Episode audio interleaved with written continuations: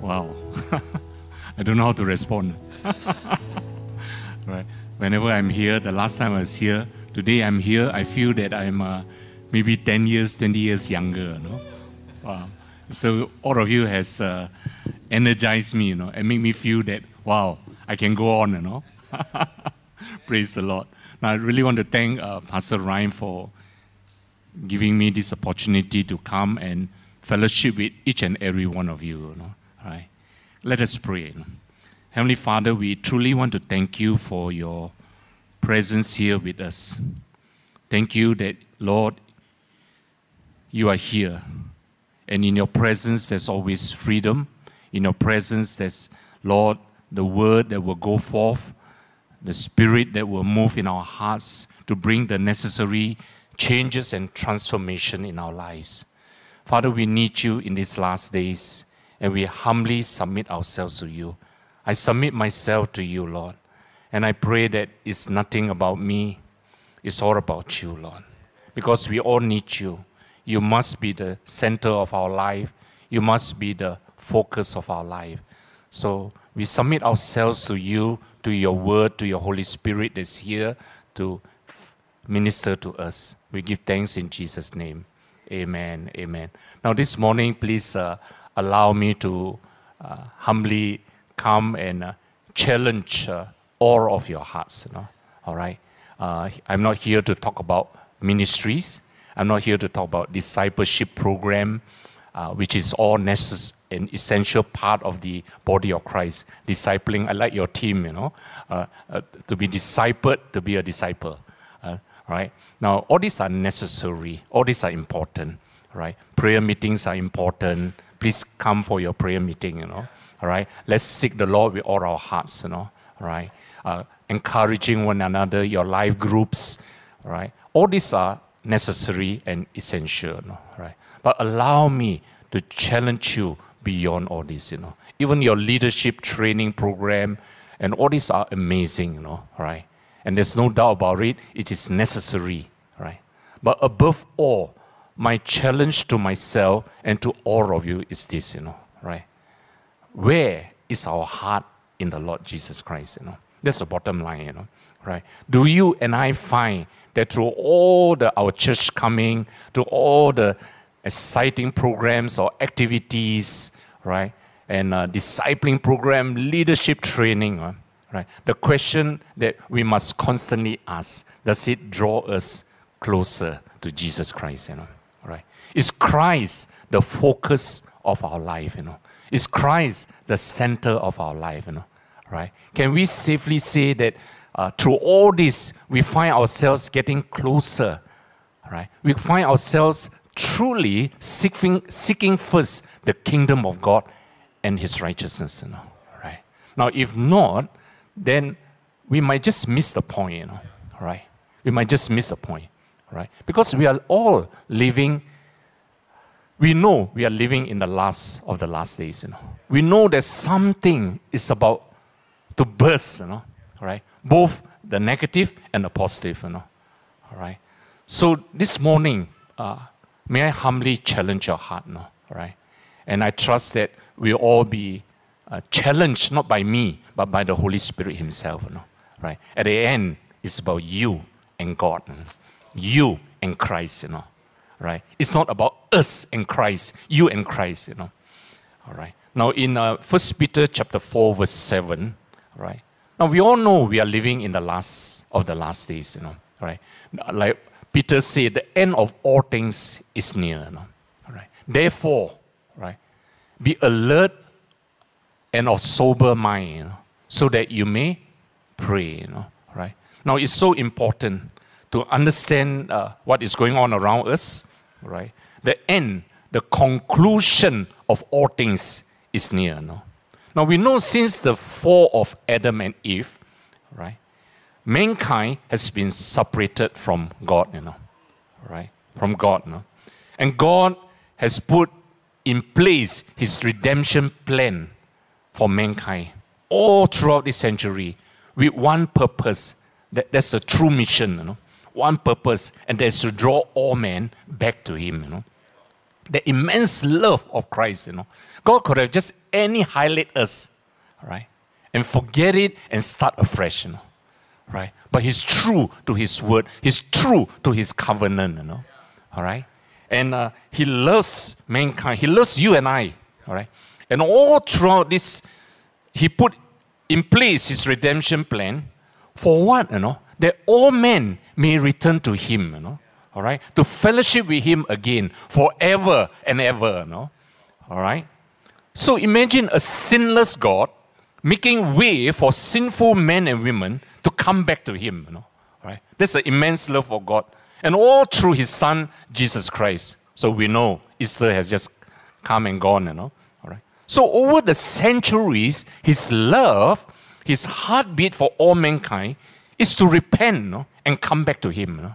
The church today is called, right? Firstly, we ourselves as Christians to repent of our sins, you know, to repent of our unrighteousness, you know, all right, and come back to Him, you know, all right.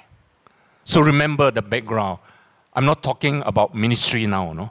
Allow me to challenge your heart, and it's vital in these last days, you know, right? That our we must know who we are in Jesus Christ. We must redefine our relationship with Christ, you know. That our relationship with Christ must be based not on ministries, you know, but be based out of our relationship with Him, you know.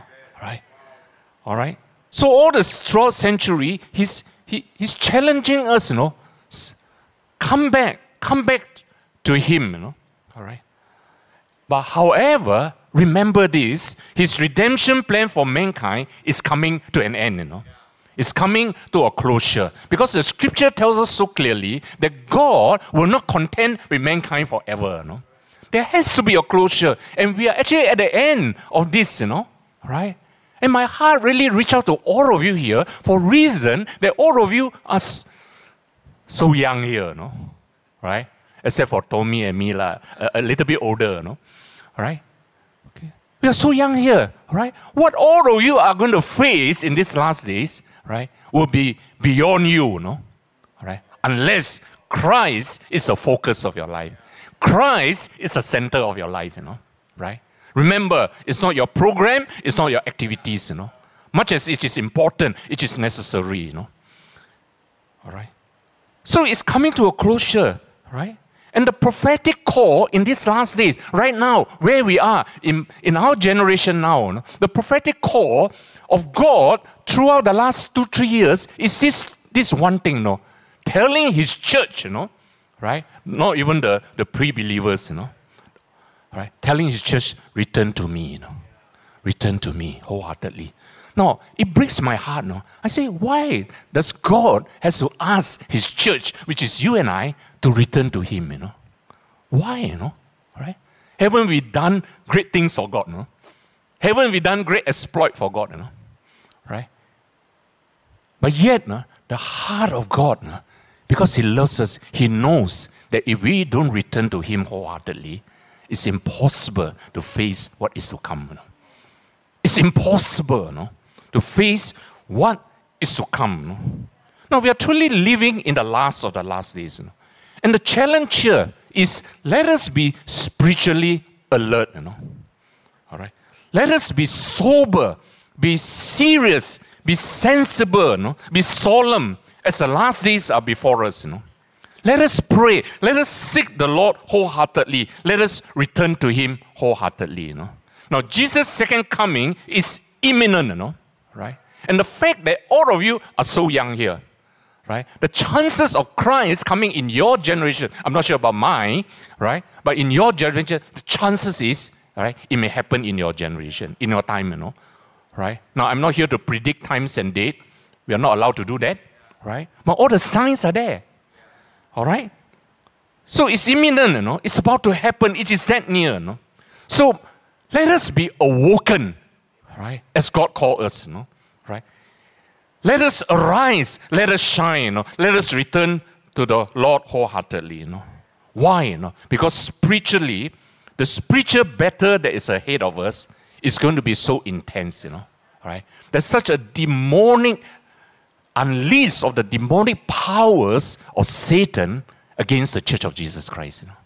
Right? And it's coming your way, you know, that without God, without Christ as the focus, as the totality of your life, it's impossible you can make it. You know? Right. Now, I trust as I say this, I'm saying this out of a compassion, not, not to judge you or any one of us here. No? Right? There's always been an urgency in my heart, right? Especially, right, for younger generation, the young adults in our in the churches in Malaysia. No? Right. So the end time events that must take place is going to be real frightening, you know. Right? You look at the last 10 years, 15 years, and for us older generation, the last 20 years of our life, generally life is good to us, you know. Right? Our church life is happening, right? We are blessed, our businesses are blessed, our career are blessed, we got a lot of money in our pocket, you know, right? Uh, we, we, we are very rich, but we act poor, you know. All right? Uh, a lot of Christians in the church very rich one, no, but they act very poor one, no. Right? So uh, you know what to do with the scan code or what, you know. Praise the Lord. I'm just teasing you, you know. Right? So, but the last three years, you know, right? We are like in a pressure cooker, you know? right? Everything seems to fall apart, you know things, events of the world are spinning out of control, right? You know it, you know. You're a computer uh, savvy people. You know what is going on, no? There seems to be no hope, no route of recovery. Of recovery. Lawlessness are abounding, you know. Law, lawlessness against what? Against the word of God, you know. Right? Diseases are on the increase, you know. And you, if you think that this pandemic, this COVID is 19 is bad, watch, you know. There are worse diseases, diseases that are coming, you know. Right. The economies of the world are crashing, you know. Right? Disasters on the increase, you know. They have issue of food shortages, and there's a sense that many are feeling weary and depressed, you know. Right? Not knowing what is going to happen next, you know. Now, all that you and I are seeing, all that you and I are experiencing, right, is just like the scriptures say, like Jesus said, it's just the beginning of birth pain. No? It's the beginning of sorrow. No? no, it's not the end of sorrow. No? All right? It's not the end of sorrow. Because the whole world is set up, is, is being set up for, the, for Satan himself to take center stage for world domination. No? Whether through the financial system or whatever right? We don't have time to talk about all this, you know. Right? But as believers of Jesus Christ and believers of the infallible Word of God, all that is happening, by right, it should not surprise us, you know. Because Jesus say, I forewarn you, all this must take place, you know. Right? And you're seeing this taking place in our generation, you know? right? And yet, in all this, the Lord didn't promise us things will get better, you know. He's telling us things will get worse, you know. So our Lord also teaches us how, despite all this, we can all be overcomers, you know. Right? That's the good news, you know. Right? We can all be overcomers and be in His perfect will, despite the dark days that we are living in. Right?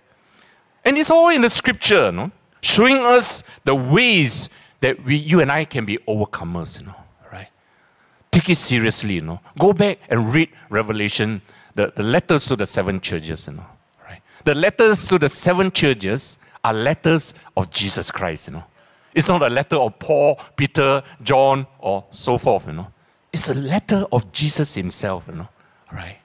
And all that he says in all the seven letters, two things stand out. He says, He who has an ear, let him hear. You know? Are you and I hearing? Right? And apart from hearing, my challenge is, are you and I obeying? You know? That's the bottom line, you know. Many times in churches, even in our churches, you know, we talk a lot about what the great things we can do for God, you know. But we can't even get ourselves in a place of obeying what God uh, speaks to us, you know. And we want to do great exploit for God, you know. Right? What a lie, you know. What a lie that we church has been in for so long, you know. Right? We want to hear the voice of God, right?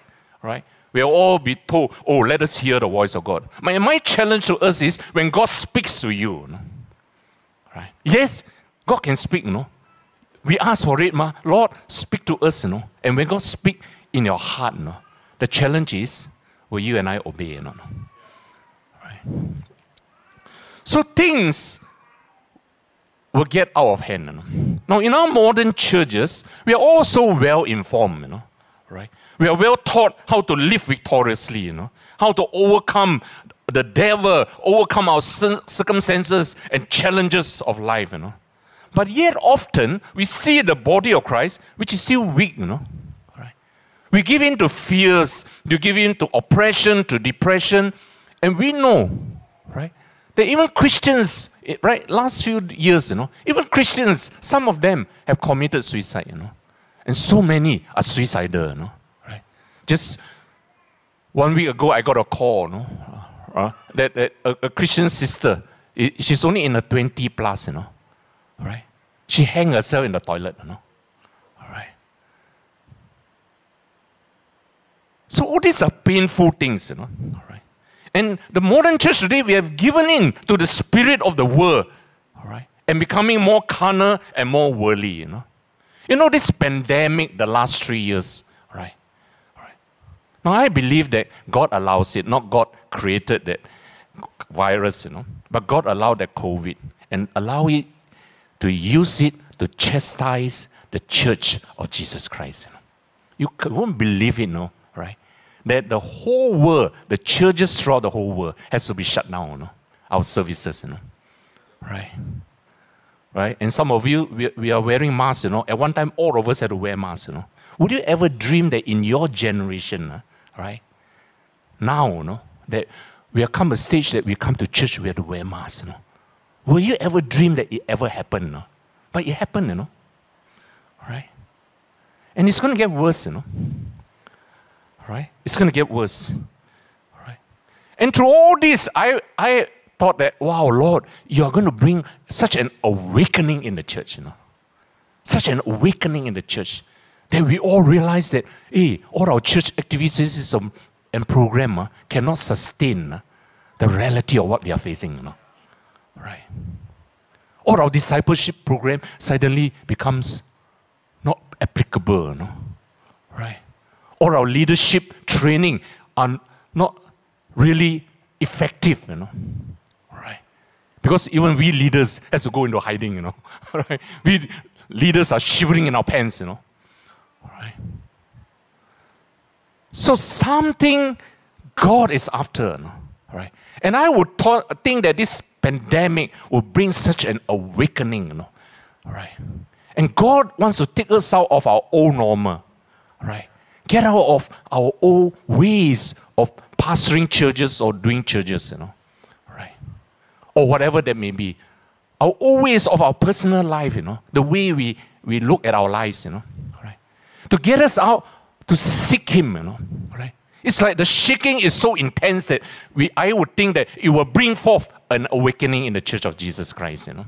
Right? That we all will humble ourselves and run to God, you know. Right? But we know that today, you know, right? The pandemic seems to have tapered down. All right. Right. And many churches during our time, uh, during this season, right? We realize that our church budget is affected, our mission program is affected, our discipling program affected, our whatever, everything has, seems to fall apart. You know? right? right? And through all this, we think, right? Right? And we were at a loss, you know. So many churches, so many pastors like us are living in fear. You know? We are struggling. Members are no more coming to church, you know, right? Our tithes and offerings are dropping. How are we going to sustain our operational costs and, and how are we going to sustain our missions program? How are we going to support our missionaries? And so many things that the Lord seemingly like disrupted it, you know, right? And I would think that through this, God is giving the church a chance to rise up, you know, right? And seek Him. Get us out of our norm right? Not that the, the old the old norm, not that it's all irrelevant, you know. It serves its purpose. But God also know that the old norm, right, w- will not be necessarily useful to face what is to come, you know. So he shakes us up, you know, right? It's for us to seek after him, right? But unfortunately, right, when we get out of our norm, what do we do, you know, right? We try to look for new norms, you know All right? We try to look for new norm, new ways of how to pastor churches, you know. Creative ways, you know. We like to use the word creative way, you know, to, to pastor churches or to whatever that may be, you know. All right? But God has never intended for us to take us out of our own norm to look for a new norm, you know. He take us out of our own norm for us to seek Him with all our hearts, you know. Right? It's an issue of our hearts, you know. Right? In our modern churches, we have enough programs, we have enough methods, methodologies, you know, right? In how to evangelize the world. You know? But many of these are falling apart, you know. Right? And worse, now with this thing tapered down, right? Christians, many, I won't say all, but many Christians are beginning to get back you know, to their old norm. You know, right? Many are still lovers of self, lovers of money, lovers of pleasure. They become more worldly and more carnal. Know, right? And the things of this world seems to appeal to us again. You know, even though we know it's falling apart, still appeal to us. Somehow, the temporal things and the pleasure of this fleeting world is more appealing. You know? Right? You have people struggling to come to church because they are afraid that the virus is still lingering in the church, you know. Right? But when they go out, makan, they go out for holiday, they have got no issue, know. Right? This is a reality that we are facing, right? I trust again it's not about being judgmental, know, but about the reality that I want to challenge you, know. Right? And all these things seduce us away from God and his eternal purposes, know, right? And worse, it numb the prophetic calling of God for all of us to return to him, you know. All. We know, you and I know deep in your heart, you know, my heart, you know, God is prompting our heart, come back to me, you know. Come back to me. Make right the wrong in your life, you know. All right. So what we do, we become more religious, you know. We still hold on to some forms, but we deprive ourselves of the reality of God in our life and the power of God in our life, you know. There's no inward reality at all, right?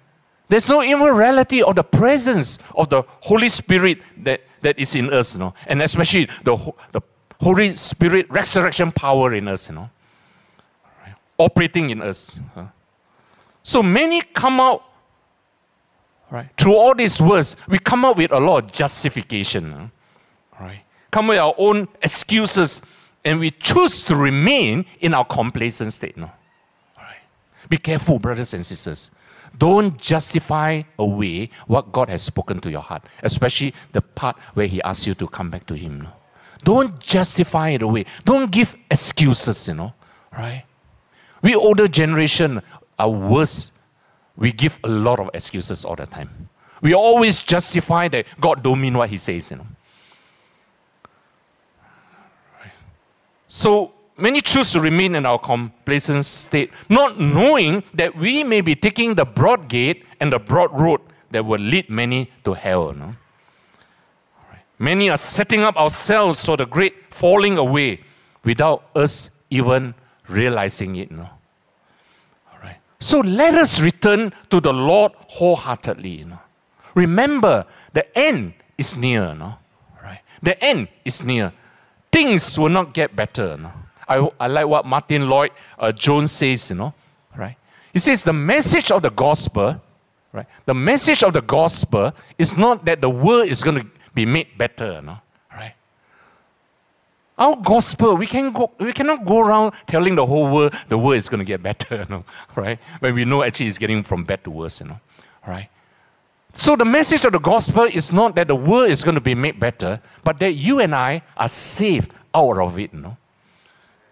All right. So in returning to Him, all right, when you purpose in your heart, you want to return to Him. When you purpose in your heart to repent of yourselves, you know, of your sin, of your unrighteousness, of your unwillingness to submit yourself to God, you know, right?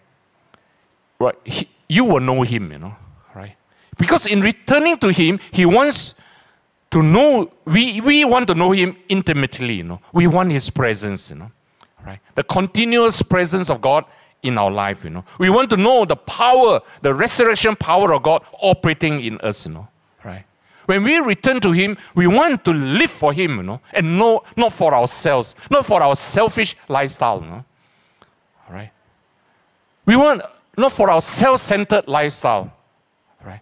That the things of this world become strangely dim. You know? Let me assure you, you know, when you totally return to God, you know, and when the Spirit of God, the resurrection power of God, know, begin to rule and reign in your mind, rule and reign in your emotion, right? You will experience the reality of God's in your life, you know.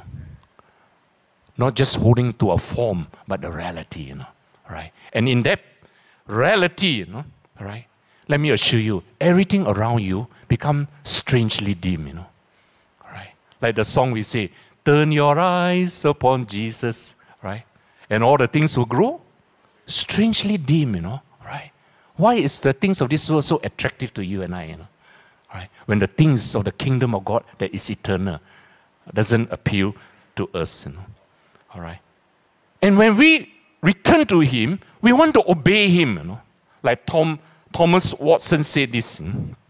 Right? It is not enough to hear His word or His voice, but we must obey. All right. Obedience is part of the honor we owe to God, you know. Right? It's an honor that we owe to God, you know. Our obedience unto Him, you know. Remember, He died for us, you know. So obedience is a part of the honor we owe to God. Honor the word of God by obeying it, you know. Right? For too long, right? The church, we know much about Him. We know much about the word of God, right? We know this, we all have sound doctrines, you know. Not that our doctrines are wrong, you know. We have sound doctrines. The whole foundation of our faith, we know, right, is based on sound doctrines, you know. Right? But the question is, right, despite all that we know, right, are we in a place that we are totally obeying Him, you know? All right. Charles Spurgeon said this, you know. Right? Believers must never adjust the Bible to the age but the age to the Bible. No? Right? Now, for all of you, the younger generation, right? Now, I want to humbly appeal to you, no? right? Never compromise with the Word of God. No? Never, right, dilute the Word of God. No? Never try to use the Word of God to fit into our whims and fancies, you know, right? Don't do that, you know, right? Because the Word of God is eternal, you know. Heaven and earth will pass away, but the word of God is eternal. The spoken word of God is eternal. What God say, that's it, you know. It's eternal, you know. There's no turning back, you know. Right? So don't, please don't, in our modern age, in our modern Christianity, adjust the Bible to our age, you know. Adjust the Bible to the way we, we want it, you know. Right? And then we dilute the word of God, you know. The Word of God must be taken seriously, right? The Word of God has its promises and has its warnings, you know. All right? The Word of God tells us about God's grace and mercy, but He also talks about God's judgment, you know. All right? The Word of God tells us that there's a heaven, there's also a hell, you know. All right? All right? The Word of God tells us that God is kind, know. There's a kindness of God, right? But the other side of God, there's a severity of God, you know. Right? So we must take the word of God in its totality, you know. Right? We must present the gospel in its totality, you know. Right? And I want to humbly encourage you because in this generation, you know, especially the younger generation, you know, right? right? We are all under pressure to compromise, you know. We are all under pressure to dilute the word of God, know, right?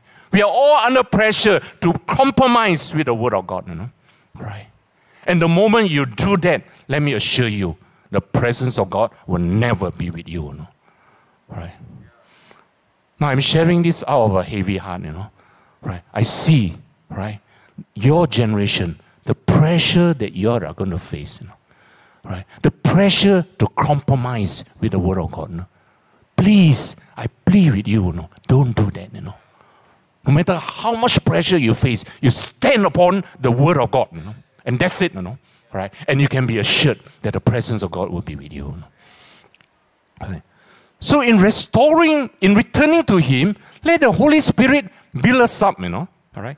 Now J.I. Packer said this, you know. All right. The Holy Spirit main ministry is not to give us thrills, you know, but to create in us Christ-like character. You know? All right.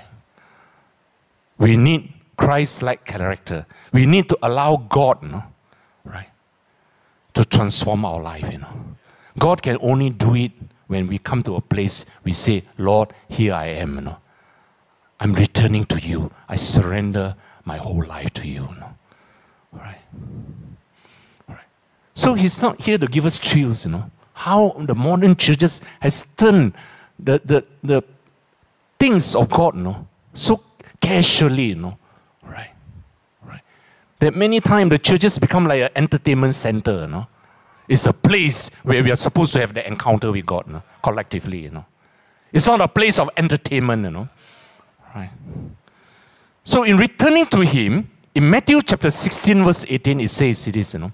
And I tell you that you are Peter, you know, on, and on this rock I will build my church, and the gates of hell, Hades, will not overcome it, you know. Right? I like this, you know. When you return to God, you know, right? God say, right? I will build my church, you know. Right? Now today, we pastors try to build the church, you know. That's why we pastors all burn out and highly stressed, you know. It's not our job to build the church. You know? The church is people, not this building. You know? Right? Jesus said, I will build my church. You know? Our job as pastors is to bring you to your intimacy with Christ. You know? And let Christ come into your life and build your life. You know? Right? Build a Christ like character in you. you know? Not just your charisma, not just your eloquence. You know? Right? But a Christ like character. Right? where you allow God to bring the inward transformation in you. That the song that you sang, you know. Right? You allow God to renew your mind, your heart. You, know? you allow God to take, take away the carnality that's in you, you know? the worldliness that's in us. You know? Right? The worldliness is increasing in churches every year. You know? It's not getting better. You know? Pandemic, no pandemic, it's increasing. You know? Right? So when we allow God to build our life, right? to build your life and my life, what did Jesus say? You know, the gates of hell will not prevail against you.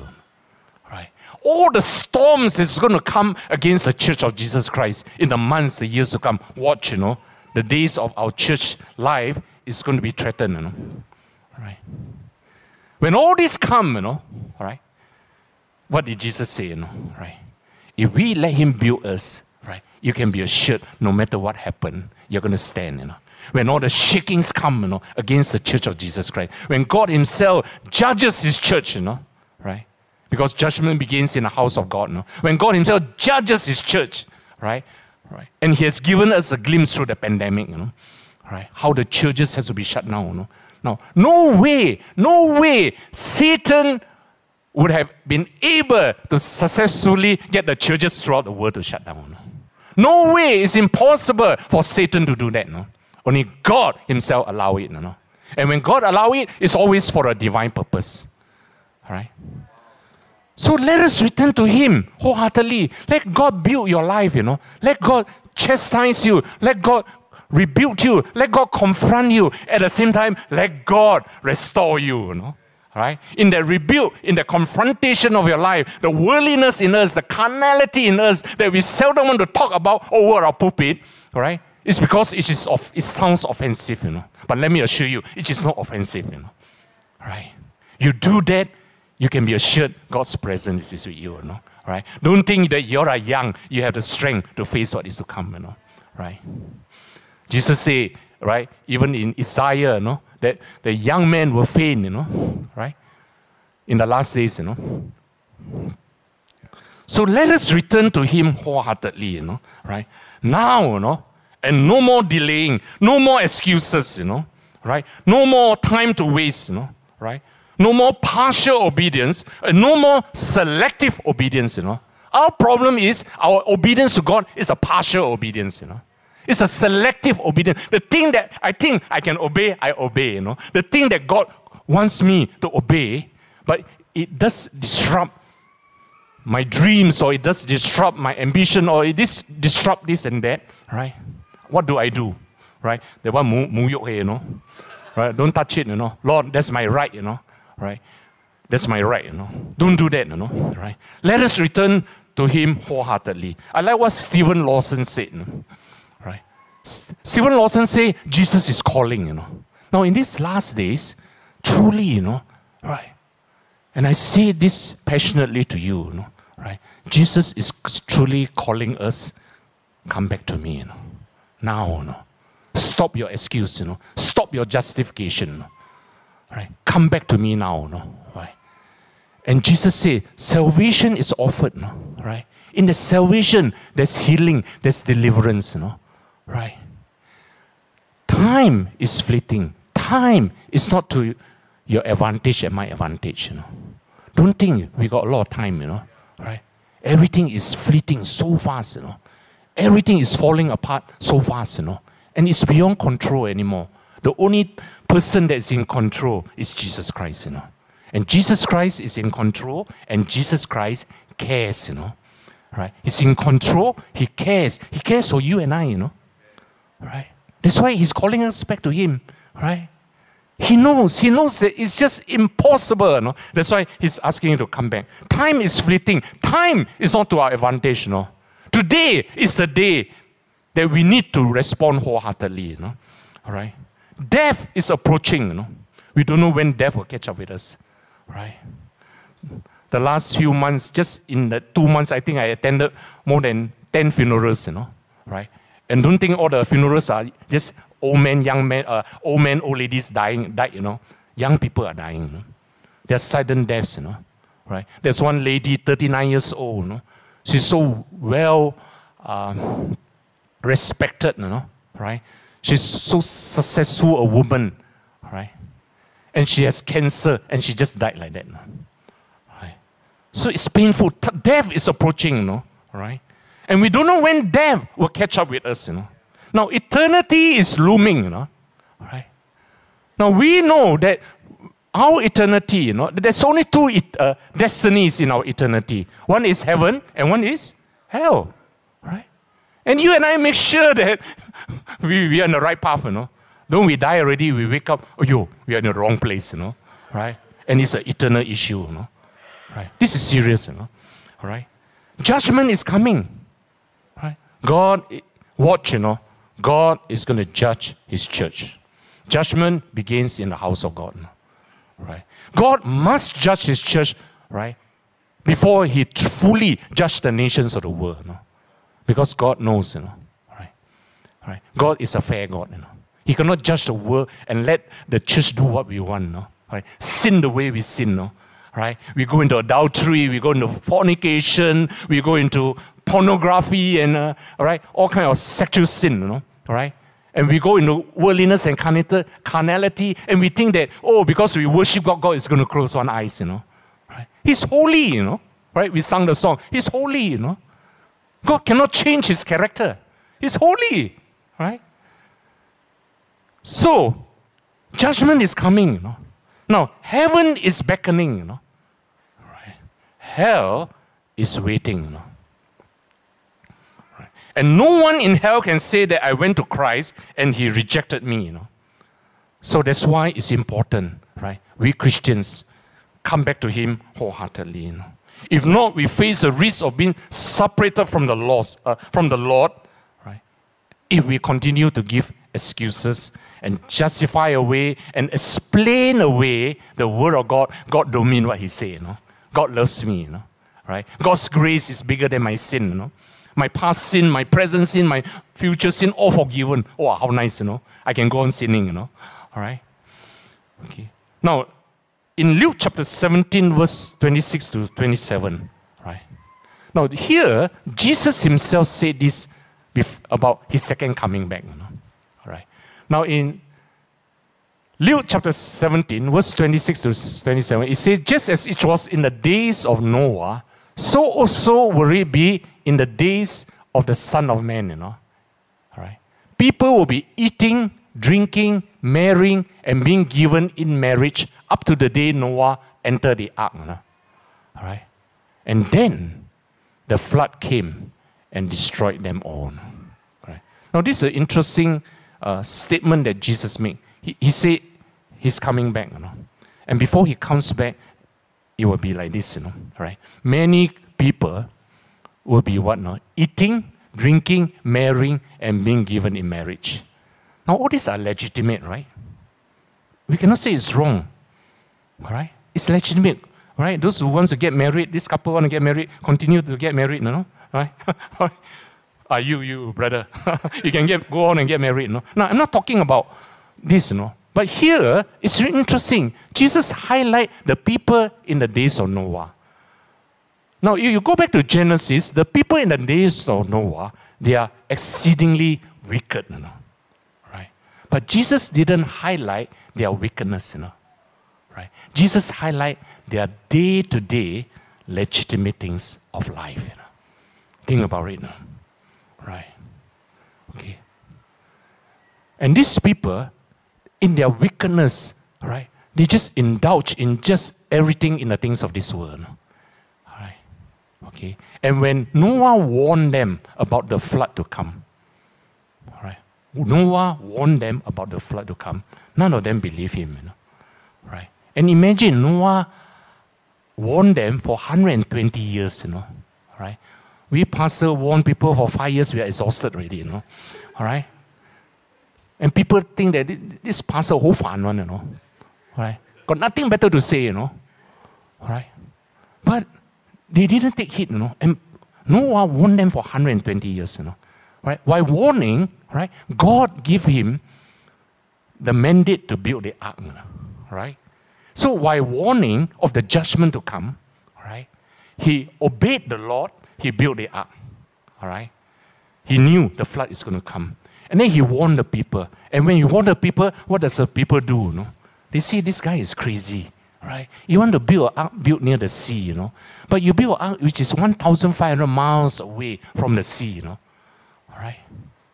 Okay, so one. Second thing, why talk about judgment? And this is our modern day challenge, you know, right? Especially your younger people, be careful. You? Why talk about judgment? We all just started life, you know.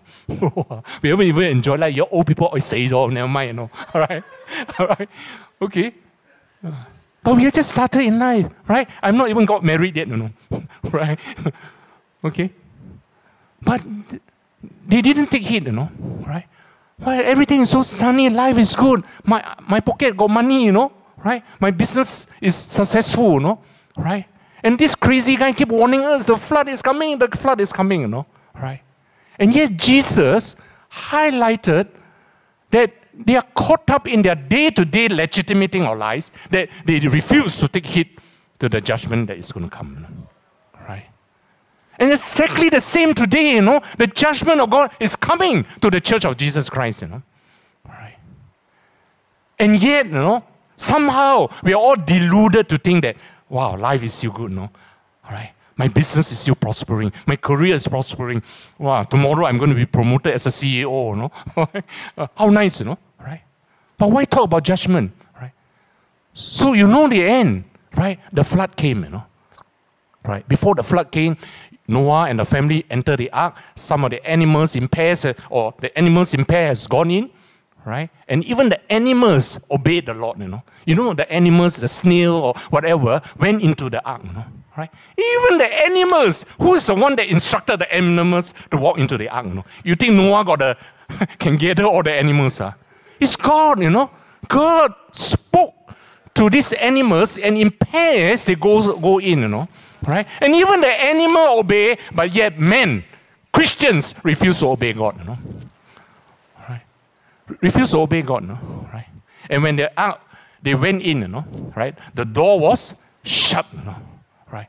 And the, when they shut, the people inside there and the animals are in the safety of the ark, know and the flood came. You know, and you could imagine the fear, the panic, you know, when the people suddenly realized that, ayo, all my wealth, all my successes, all that I dream of, ayo, right? And I've been enjoying life to the fullest. I don't care too hoot about God. You ask me to come to church, I'll come, you know. You ask me to put money in the offering bag, I will put, you know. You ask me to pay my tithes, you challenge me to pay my tithes, I will pay, you know. No issue, you know. Right? But don't tell me to give my life to God, you know. Right? I see one it my way, you know. Right? And when the flood came, right, imagine they will scream their head off, you know. They saw the flood came, you know. The water actually got, they know It's too late already, you know. Right? And you could imagine those who are near the ark would have been knocking at the door of the ark, you know, open, open, you want to come in, forgive us, forgive us. But it's too late, you know. Right? And they were all drowned, right? And the ark, you know the story, it flows, you know. Right? It, it kind of up and down the, the, the, the flood. You know? The flood is not a small flood, no. It flooded the whole earth, you know. Right? The flood, right? And interestingly about the ark, you know, right? The whole construction and all its dimension was given by God to Noah, no? right? But there's one thing that's missing in the ark. There's a rudder, no? There's no rudder in the ark, no? Right? All the ship got a rudder on, right? A tiny little rudder. You turn the ship left, right, it will turn, you know. But that ship got no rudder, no? But that ship flow, go along with the storm, boom, bam, boom, bam, all the storm, you know? Who is the one that kept the ship floating? It is God. It's Jesus Christ. Right? There's safety in the presence of God. Not in your wealth, not in your possession, not in everything that you think you hold dearly this life of, uh, of yours. Especially your younger people, you got big dreams, right? And not that it's wrong, no, don't wrong me, you know. Right? Right. But are we taking heed? Right. And what a comfort that, that ship, you know, that boat, that ark, you know, right? The people were in the boat. they say, Thank you, I obeyed the Lord. No? Right? Noah would say, It's worth it, no? right? like Bodo Bodo go and build the ark, right? But it's worth it. I obeyed. I obeyed, you know. That's a key, you know. Obedience, you know. Right? And God is going to speak to you very clearly more and more in this last day, you know. My challenge is, will you obey, you know? Or will you shrug it off and start giving excuses, you know? Start justifying away, you know? If God asks you to give up a wrong relationship, will you give up, you know? If God asks you to give up your pornography, will you give up, you know? Why? If God asks you to give up some wrong issues of your life, will you give up, you know? Or hmm. will you justify away, away you know? Right? I have people, you know, in some of the people that I met, I challenge them, you know? Right? because I knew they were living in sin, in blatant sin, right? That's why they don't like to come near me, you know. Not that I'm, I'm a, a terror or whatever, you know, right? They don't want to come to me because I challenge them, right? If I know you're living in adultery, I will, I will encourage you. Not that I'm going to judge you. I will encourage you, brother, let it go, you know? Right? Let it go. If not, you might just end up in hell, you know? Right? And some of them, when you challenge them, they will tell you, you know, right? Pastor, God knows my heart, you know? Right? Because I've been giving to your church, you know. Right? I almost wanted to tell him, you take back the money, you know. You get right with God, you know. Right? Okay, you get right with God, you no. Right? God knows my heart, you no. And after a while, I cannot tahan anymore, you no. Because he keep using that, that justification. God knows my heart, you no.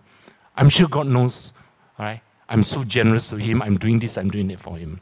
I say because God knows your heart, you better allow God to change your heart. No? Wow, they're quiet, quiet, quiet. Right? It's an issue of the heart, you know, right? It's an issue of the heart, you know, right? So, this is important, you know, right? And as I said, I like that ark, you know.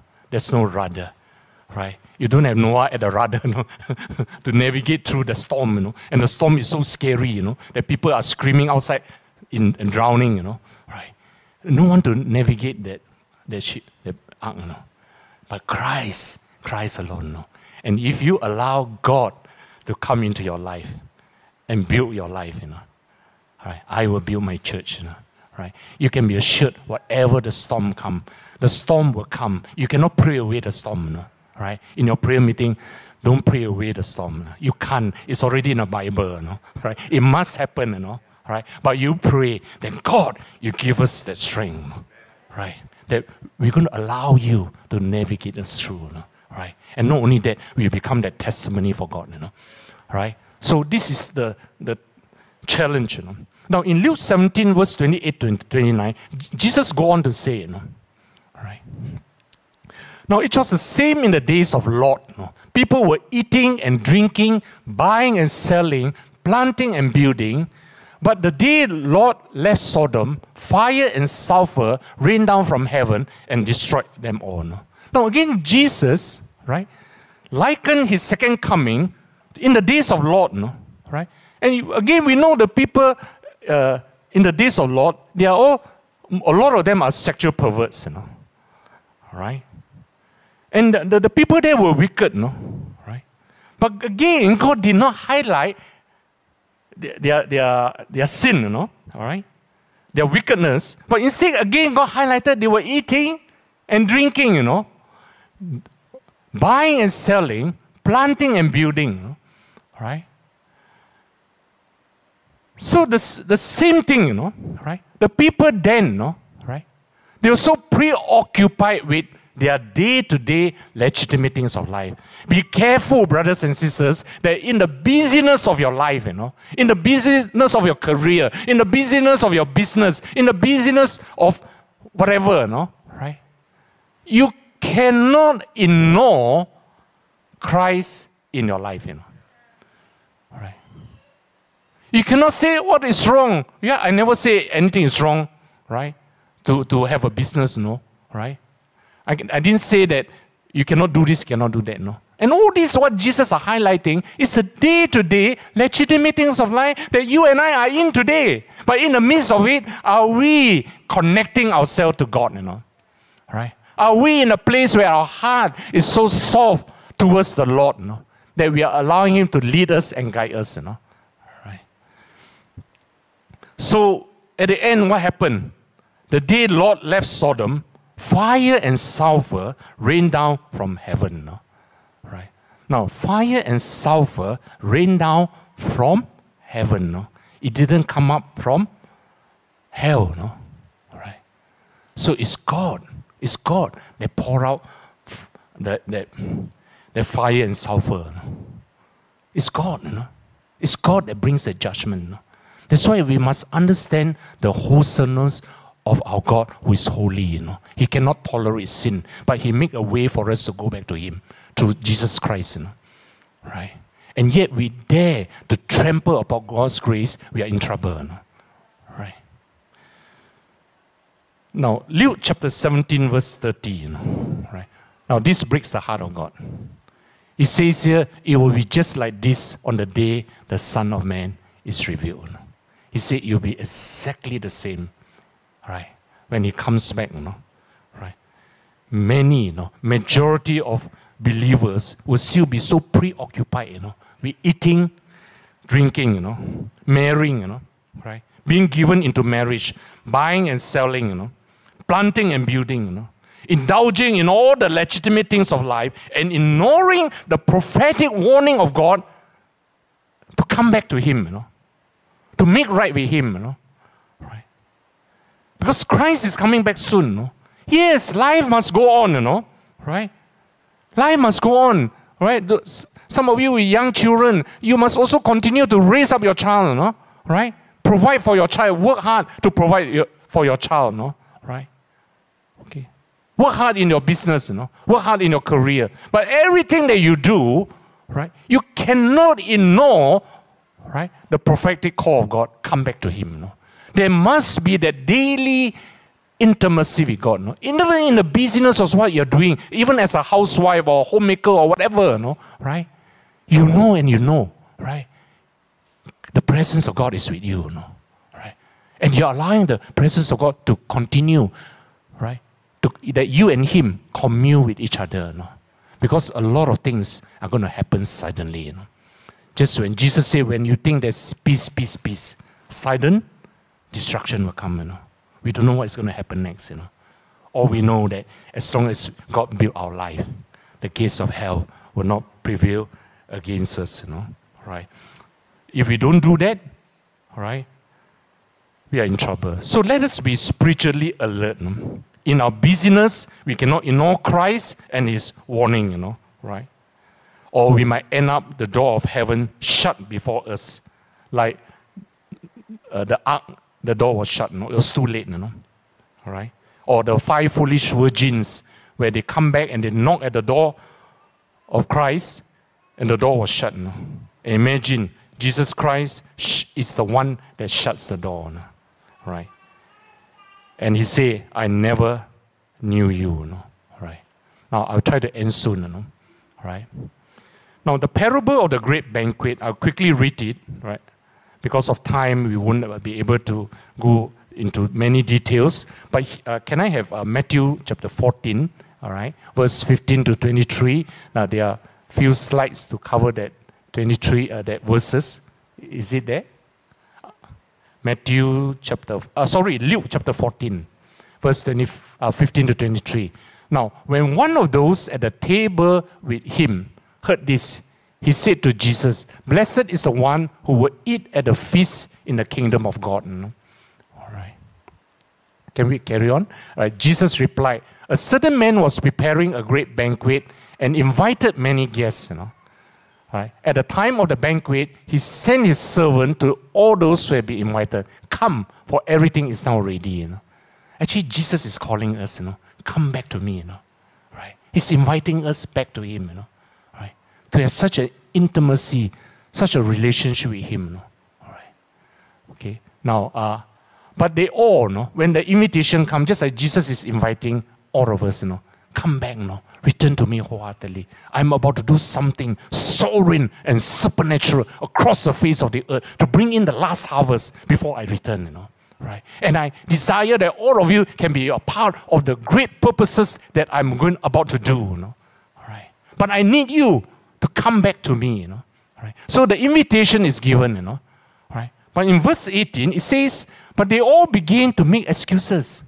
Exactly today, it's the same, you know. We are all people full of excuses. The first say, I've just bought a few and I must go and see it. Please excuse me, you know. Right?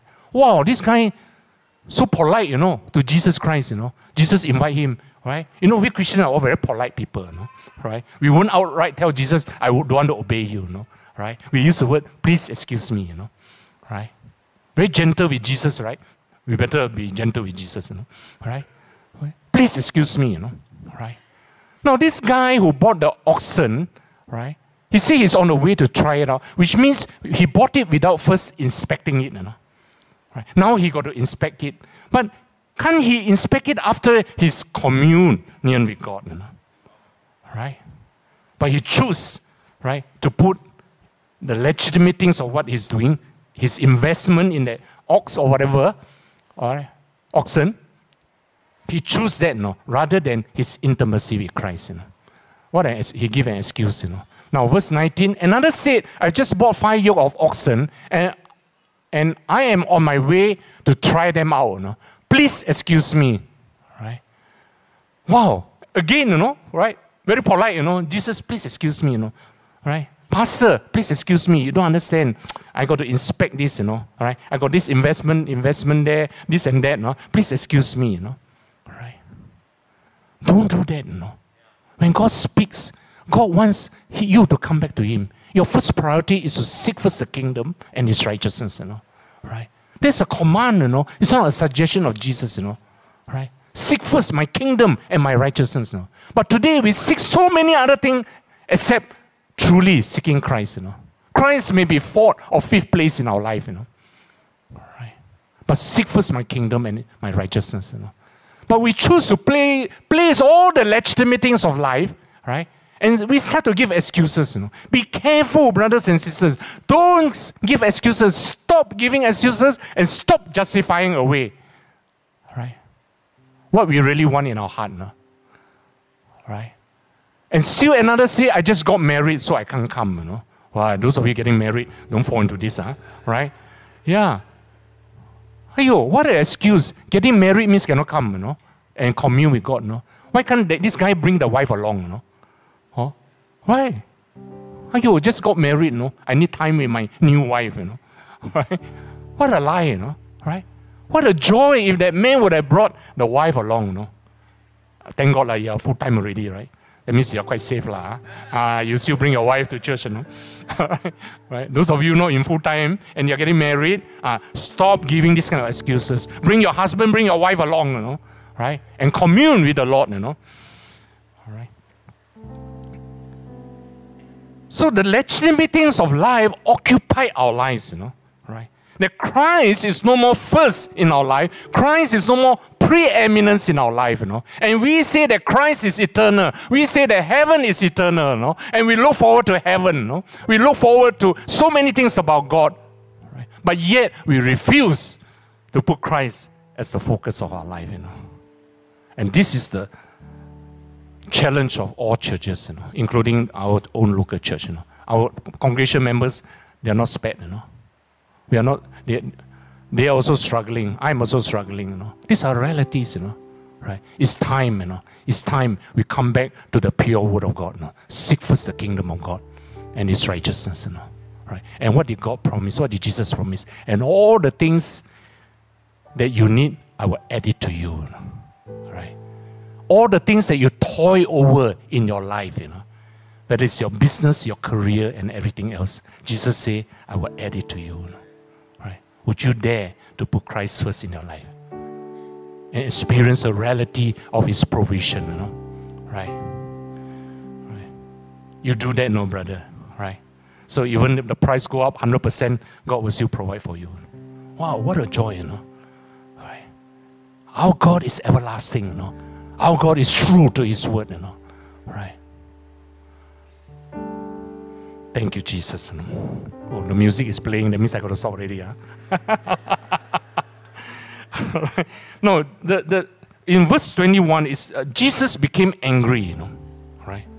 And he tells the, the, the servant, he says, since they can't come, you know, full of excuses. You go quickly into the streets and alleys of the town, bring in the poor, the crippled, the blind, and the lame, you know.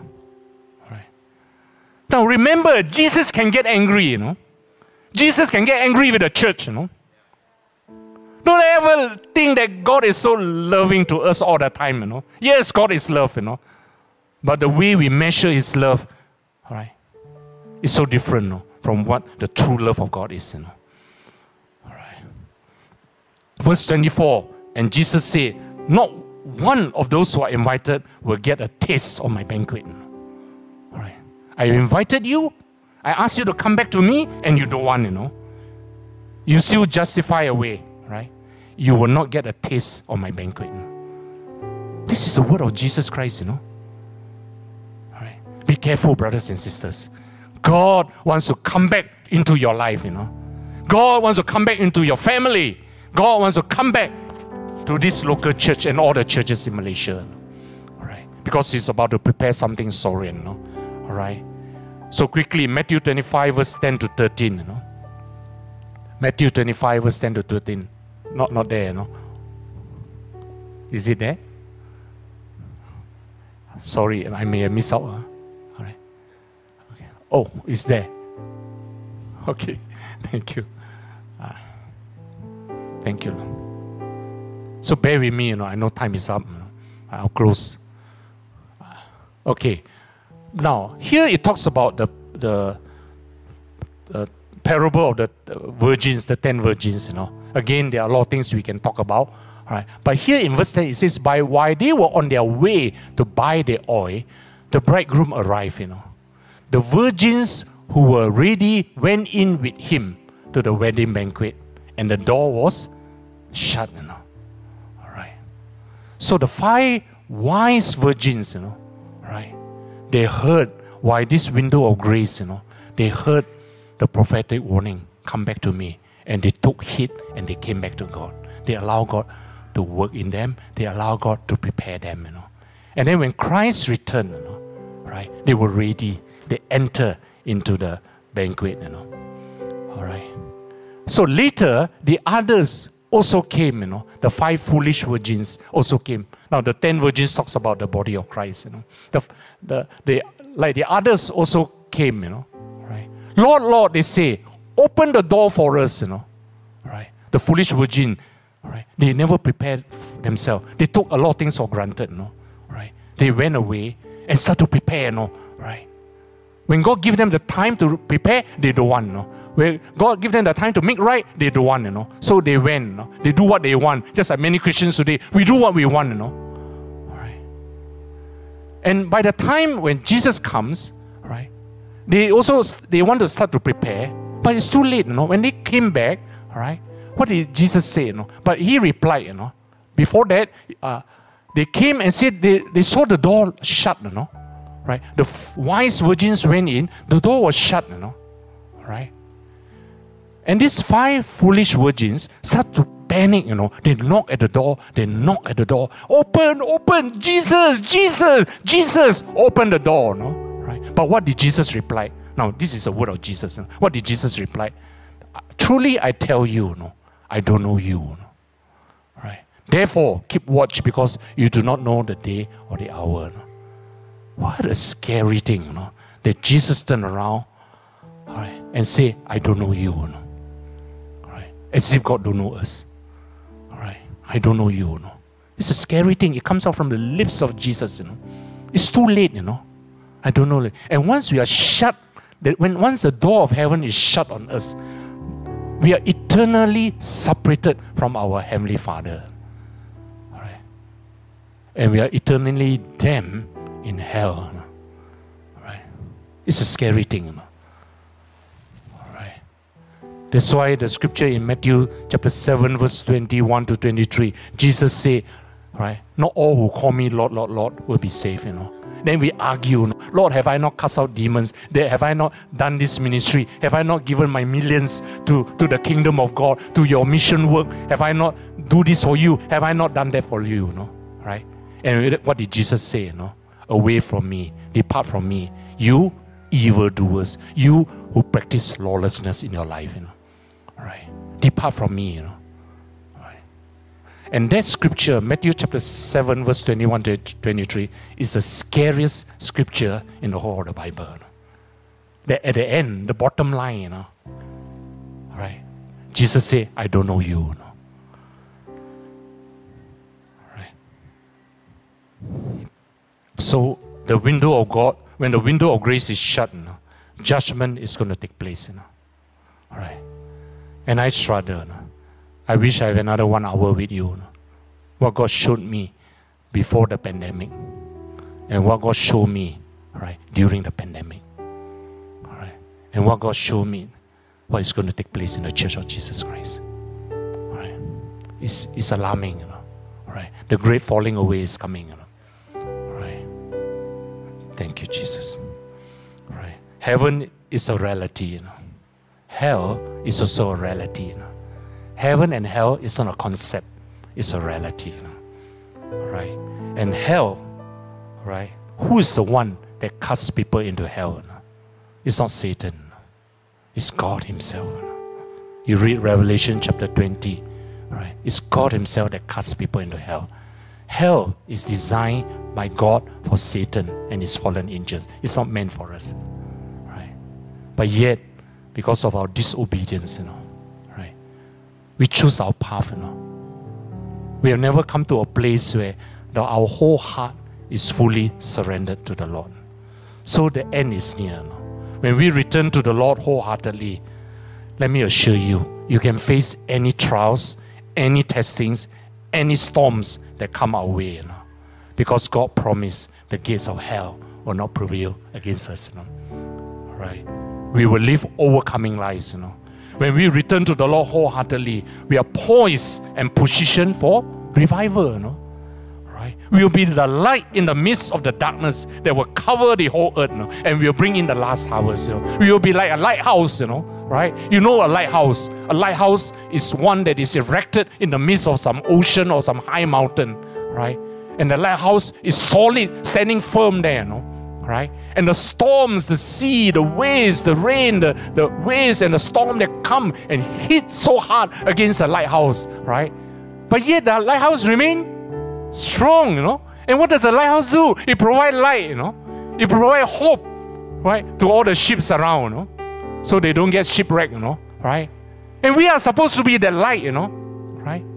It's not our church program and activities that will make us the light, you know. It's our intimacy with Christ. It's the inward reality of God in our life. It's you and I surrender our whole life to Jesus Christ, you know. And let Christ be sovereign over our life. Imagine that your everlasting God that you believe, you hold on to, you know, becomes your anchor of your life, you know. Right? And you will be like that lighthouse No matter how the storm, how hard it comes, you will still stand firm and that you will shine. You will shine, you know. And what you will do, God will empower you to bring in the last harvest, you know. Right? And it's not your church program that's going to bring in the last harvest, you know. If it's if it is so, by now revival will have broke out throughout the whole nation of Malaysia, you know. And in the whole of West Malaysia, it is said that we only have 3 4% Christianity after 500 years in Malaysia. Think about it, you know? So come back, you know, come back to Him, you know, wholeheartedly, you know. And when we return to the Lord wholeheartedly, we will have this humble confidence that we will receive the word of assurance from the Lord. Well done, my good and service, faithful servant. You know? Right? That's the bottom line. When you and I meet Jesus face to face, you know, right? What a comforting, what an assurance. He said, Well done, my good and faithful servant. You know? Right? If he say, turn around and say, You wicked and lazy servant, you know, get out of my sight, we are in trouble. You know? right. So let us return to the Lord wholeheartedly. Jesus Christ is coming back soon, you know. All right. I like lastly, oh, the last quote, Steven Lawson, what he says, you know. Right? At the Jesus Christ's first coming, he stood trial before the world. You know? Right?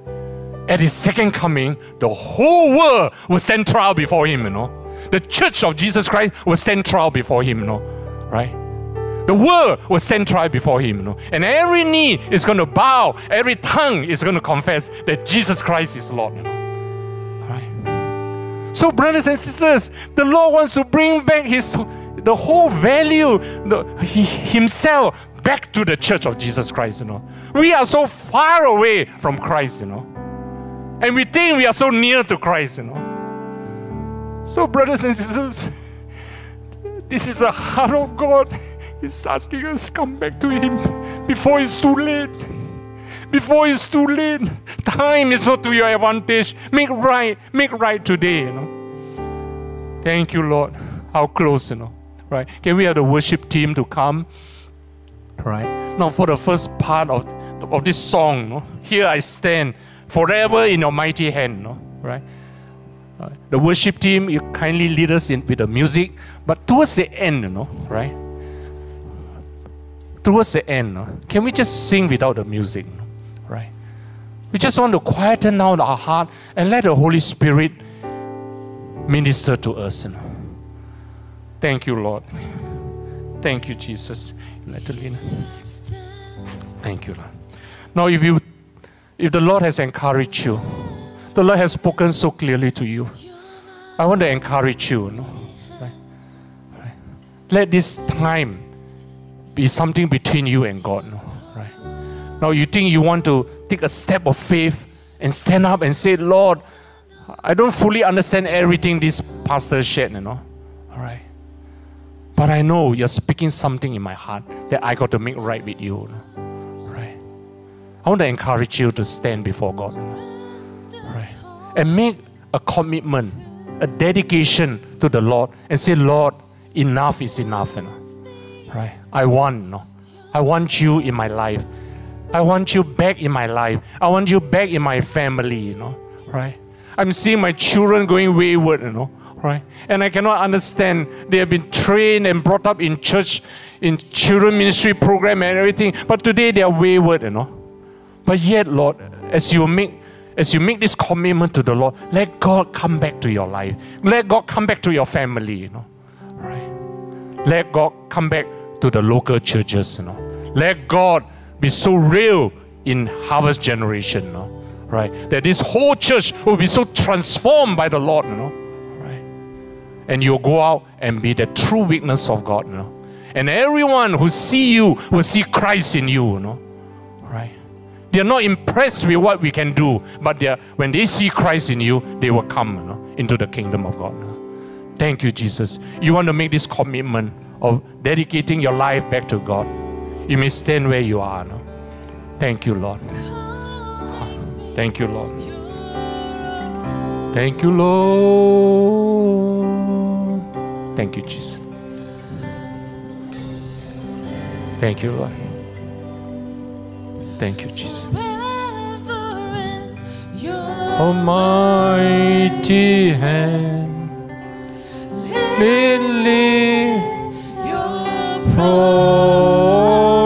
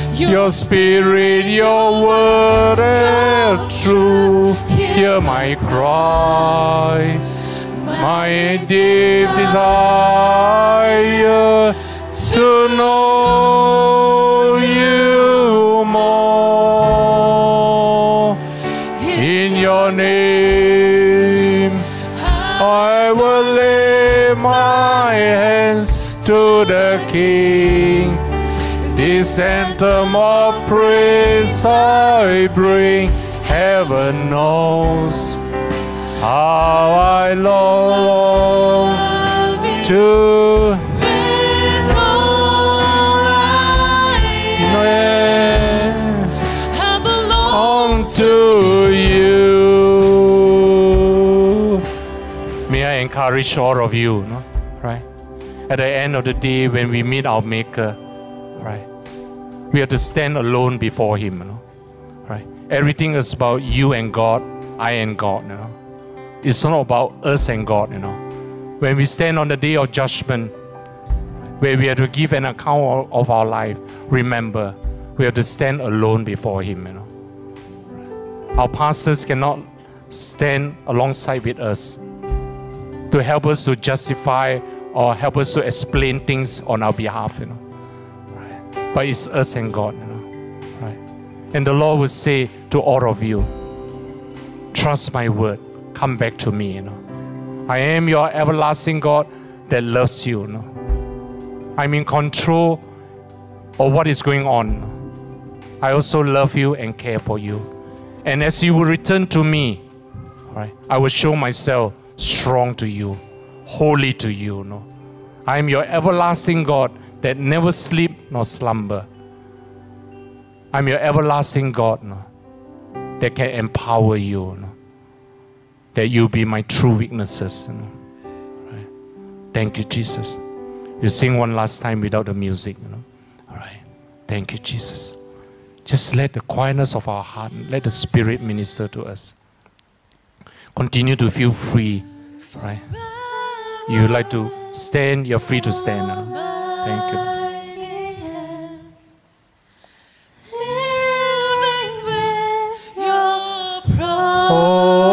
Promise written on my heart.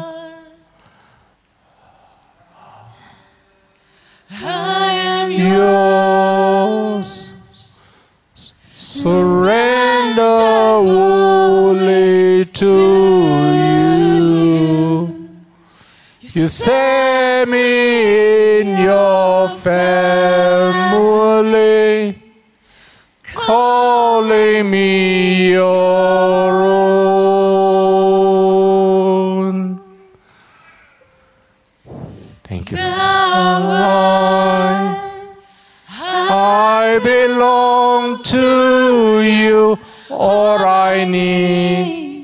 Your spirit, your truth, your truth. Hear my cry. My deep desire to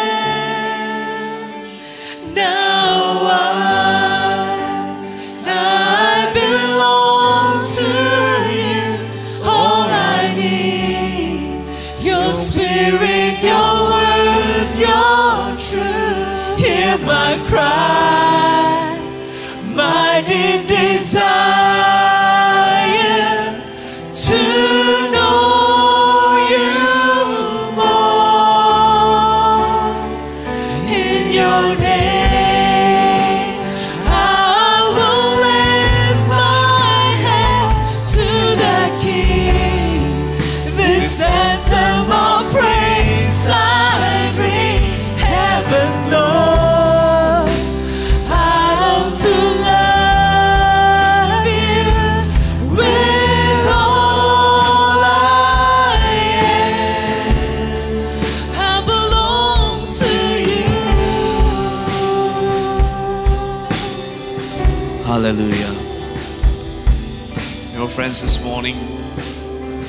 Pastor David Goh was, you know, preaching and reading through all the scriptures that that was, you know, uh, flashed out on, on the screen, I was just pondering upon it, and you know, it's it reminds us that these are all written prophecies, the words of Jesus that these things will take place, it will happen, not by our definition, but by God's definition. And the thing is for us that this morning, that the, the message of preparedness is so crucial for every one of us. You know, the Bible talks about that, you know, the Lord will come back like a thief. It's only for those that are not prepared. The suddenness is for those that are unprepared. But God this morning reminds us, but also at the same time to warn us the importance of being prepared. We may stand here and think that, hey, life is so far away from us. We may be thinking that, you know, hey, eternity is still so far away from us. But I can tell you, it can happen all of a sudden and you find yourself standing before God in His judgment. And what will you say before God? You know, friends, I pray that we will, as we come this morning, let there be a greater seriousness in our walk, in our relationship with God. There's no time to waste, there's no time to fool around, there's no time to even come on a Sunday morning and just have a time in church. But it's really a call of preparedness for each and every one of us. If God were to call you today, what will happen? I'm reminded again of the passage where this man who had a great harvest and he told himself, You know, I'm going to build a bigger barn. I will tear down the current one, I'll build build a bigger barn. But God said, What will you do if tonight your life is taken away? Friends, it's a very serious moment for you and I this morning. It's a very, very serious moment for you and I. We need to ponder about our eternity. So, friends, this morning, even before we go, with every eyes closed here in this place, I just want to extend this call to those of you who have yet to know Jesus. You may have been invited by a friend and you came in here, I don't know for what reasons. You may have come in here because of friendship. You may be coming here because there's a cute girl in church. You may have come in here because you're just waiting for the lunch after, or you have nothing to do. Or you may have come in here with a need that you're just thinking of yourself. I don't know what it may be. But the call is this Will you give your heart to Jesus? If you have never done so, with every eyes closed here in this place, Amen. I want you to respond to God. If you have brought someone here, if you have invited a friend, you know, and you know this person, you know, may not know Jesus, I want you to ask your friend, would you like to accept Jesus? The call is now in your life. Amen. So with every eyes closed here in this place, yeah. I wonder how many of you will want to open your heart to Jesus. And we're going to pray in a moment. If you are that person, wherever that you're standing, or you've been far away from the Lord, and you felt that you know, this day is a day that you need to come back to God. Well, today is the day. Amen. So wherever that you are, yeah, we're gonna pray. And wherever you are standing, I want you to lift up your hand. Lift up your right hand. And then we're gonna pray. Amen. Is that okay? Thank you, Jesus. Hallelujah. Thank you, Jesus. Thank you, Lord. Hallelujah. Let's pray. Amen. Together with those that have lifted up their hands. Thank you, Jesus. Father, we thank you that you have never taken any moment in our lives lightly or amusedly. But every moment is crucial, every moment is serious to the point that you would give up your life to die on the cross for, for us. This morning, oh Father, you see those hands that are lifted before you. Either that they are first time receiving you or believing in you, or they may felt that they have been far away from you. But Lord, we thank you that God that they want to make things right. So Lord, I pray, Holy Spirit, that you fill them, you bring them to that place where Lord, that their hearts, Lord, will be filled by you. So Lord, I pray, oh God, in Jesus' name, that every hand that's lifted up will not just be a hand that's lifted up out of thrill or just fun, but out of a commitment and seriousness with you, O God. So, Lord, for the rest of us, continue to teach us your ways, that we will walk every single day, Lord, to have your word, your truth, always be in each and every one of us, leading and guiding us, that we will not compromise, that the fog of worldliness will never blind us from godliness, oh God. So, Lord, we pray that we will always, always choose a life that's uncompromising, a life that's totally devoted to you. So, we thank you, we praise you. Pray that you continue to lead us and guide us, speak to us. In Jesus' name we pray. Amen, amen, amen. Hallelujah. So, this morning, yeah, if you are blessed, you know, by by the message that's been brought by Pastor David Goh, you know why not right now, wherever you're standing? Come on, let's give a big, you know, clap to Jesus. Amen. Thank you, Lord. Pastor, thank you so much. And one of the things that I really admire about Pastor David Goh is this that he's uncompromising about his his message, his passion, you know, of, of God's message in his life, and we truly, truly appreciate that. Pastor, don't ever feel that you have preached too much on this. It's never enough because the end is near. The end, the beckoning of God's call is getting louder and louder. And friends, let us not take this for granted. Amen. So God bless you. Have a fantastic week ahead of you. If those of you who have brought your friends and they have lifted up their hands, you know, why not just sit down with them and, and talk, tell, tell them more about Jesus. Amen. And I really believe that God is going to touch your heart. Amen.